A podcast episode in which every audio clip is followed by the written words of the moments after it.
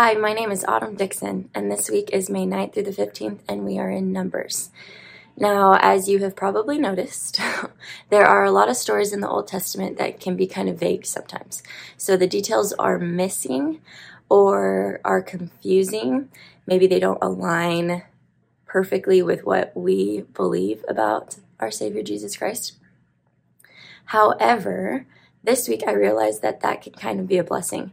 So, obviously, sometimes it's difficult when those details are missing. However, it can be a blessing in the fact that when we're reading these stories, we can put in our own details that make these stories more relevant to our lives, and so that the Lord can give us a different perspective or a different message from these stories depending on on what we see in them. Now, one of these stories that I noticed can have a couple of confusing details is that of Balaam. Balaam and the donkey.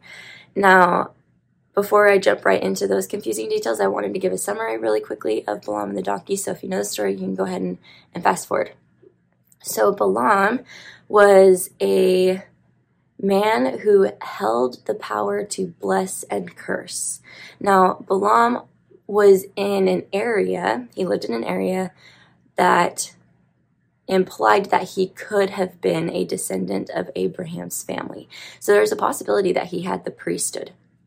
Now, my guess is that he did have the priesthood, right? He had communication with God, he was seeking out God's will. If he truly had the power to bless and curse, I'm going to assume that that was probably through the power of the priesthood. Now, there was a king in the land named Balak, and Balak had a problem because the Israelites were coming towards his land and he was really nervous. So he sends for Balaam and he wants Balaam to come and curse the Israelites. So he sends messengers and Balaam's like, Come stay at my house. I'm going to ask the Lord. He goes to the Lord and the Lord is like, Don't curse the Israelites because they're a blessed people. Well, Balaam tells the messengers they go away. They go back to, to Balak and Balak then sends more honorable princes. So the princes show up and they're like, hey, look, Balak is willing to give you whatever honors and riches, whatever you want, if you will just come curse the Israelites. Well, Balaam is like, okay, come stay at my house. I'll go see if the Lord has anything else he wants to say. So it goes to the Lord, and the Lord says, if the men come to call you, then you can go with them. So in the morning, Balaam saddles up his donkey and he gets ready and he goes and follows the princes. Interestingly enough, the Lord gets angry with Balaam for going with the princes. Now he sends a destroying angel, and the angel goes and stands in the middle of the road, and the donkey sees the angel. The donkey who's carrying Balaam sees the angel, and he keeps stopping, and he does it a few times, and it makes Balaam angry. And each time Balaam is hitting the donkey, like, you need to get going. I need to follow these men. Well, finally, the Lord looses the tongue of the donkey. The donkey turns and looks at Balaam and is like, I have been a faithful servant to you for so long. Why are you hitting me? And Balaam's eyes are open. He sees the angel and he realizes what's really happening here. And so Balaam pauses long enough to realize that he needs to be listening to the Lord. And he is once again warned that he needs to do exactly what the Lord wants him to do. And he follows the princes and he goes to the king and he tells the king Balak that he is not going to curse the Israelites, that he can only do what God wants him to do. Now, one of the confusing details is the fact that the Lord says, Balaam, if the princes call you, you can go with them. Well, Balaam goes and the Lord gets angry. However, when we do a closer reading of this, it can kind of give us a couple of details as to why the Lord got angry. So this is Numbers chapter 22, and it is verses 20 through 21. And it says, And God came unto Balaam at night, and said unto him, If the men come to call thee, rise up and go with them, but yet the word which I shall say unto thee, that shalt thou do. And Balaam rose up in the morning and saddled his ass and went with the princes of Moab. So, once again, these details, what I am seeing in this story, it doesn't outright say it, but what I am seeing in this story is I'm seeing a man, Balaam, who asked the Lord again, even though he had already received an answer about whether he could bless or curse the Israelites. I am seeing a man who rose up in the morning and saddled his donkey and rose with the princes without being called by the princes.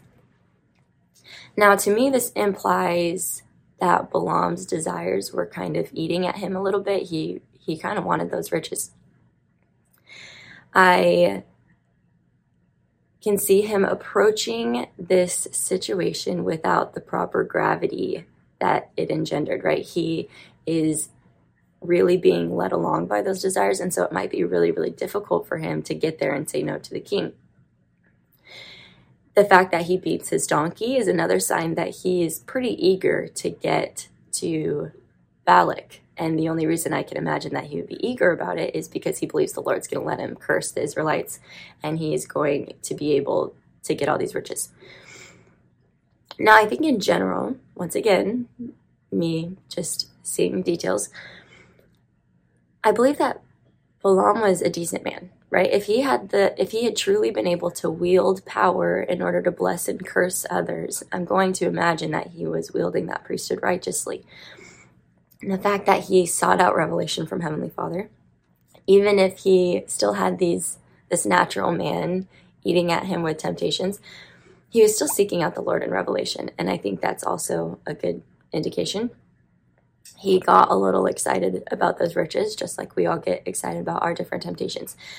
I think it's really, really significant that Balaam could not see the angel.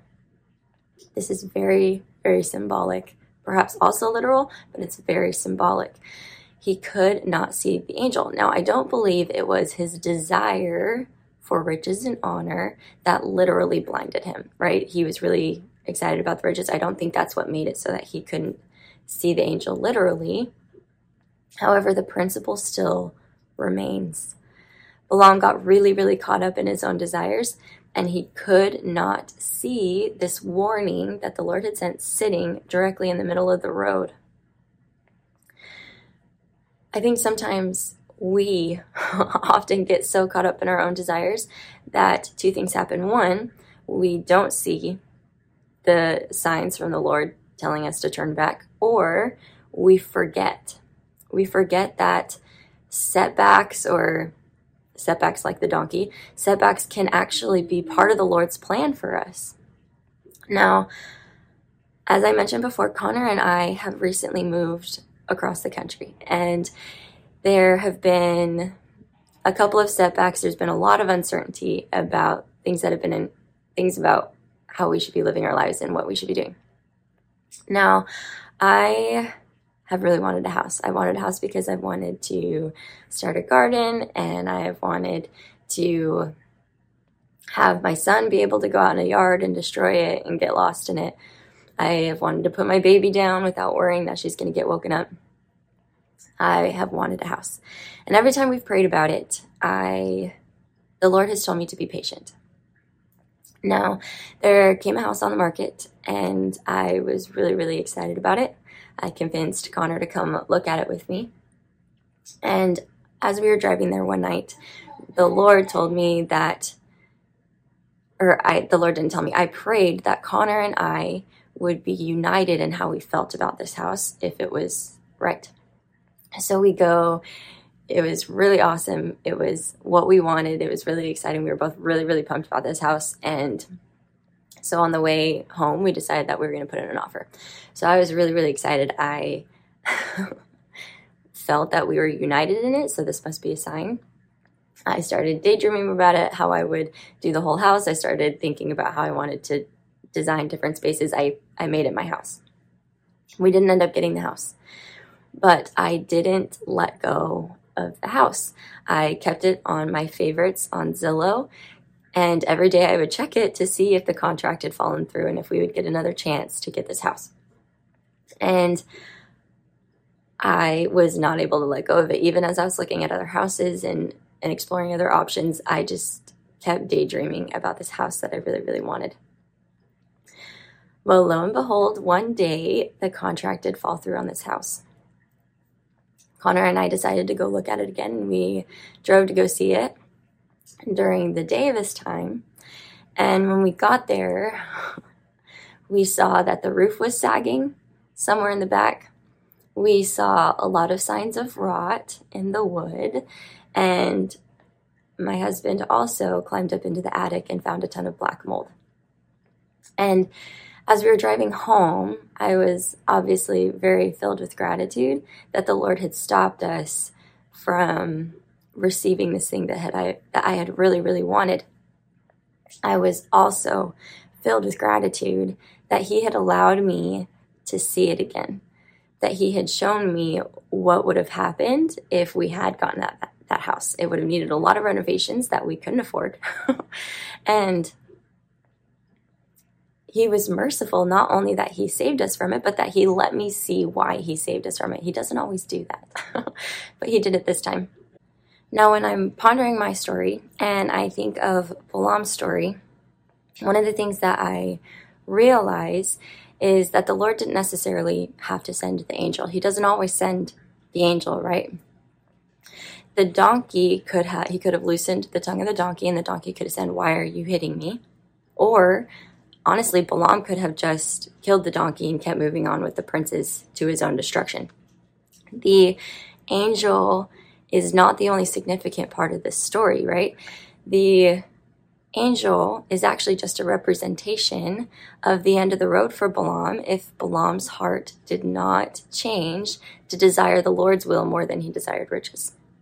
The angel was a representation of the destruction at the end of the road the donkey is also extremely significant in this story. It is, the donkey is symbolic of the fact that the Lord has always dealt with us in goodness, right? The donkey asks Balaam, he's like, Why are you doing this when I have always been a good donkey? Like, why are you doing this when I have carried you anywhere you wanted to go? I hear a question like, why aren't you trusting me? Because I've always done what you've asked me to do. Why are you hitting me when I have only served you? The donkey is a reminder that the Lord has been good in the past and that everything that He's doing has been for us. I don't believe that the Lord always sends angels to stop us before we get to the end of the road. But I do believe that the Lord always sends donkeys. he always is willing to remind us of how He has taken care of us in the past so that we can learn to remember that He has always been good to us, right? It is so important to learn to remember because it helps us rejoice because we can know that the Lord is either leading us along or that any setbacks that we may experience are incapable of actually setting us back. The Lord is leading us exactly where we need to be. And even if it doesn't mean that we're going to Balak into riches and honor, the Lord is leading us along and we're going to end up happy. I know that the Lord is on our side.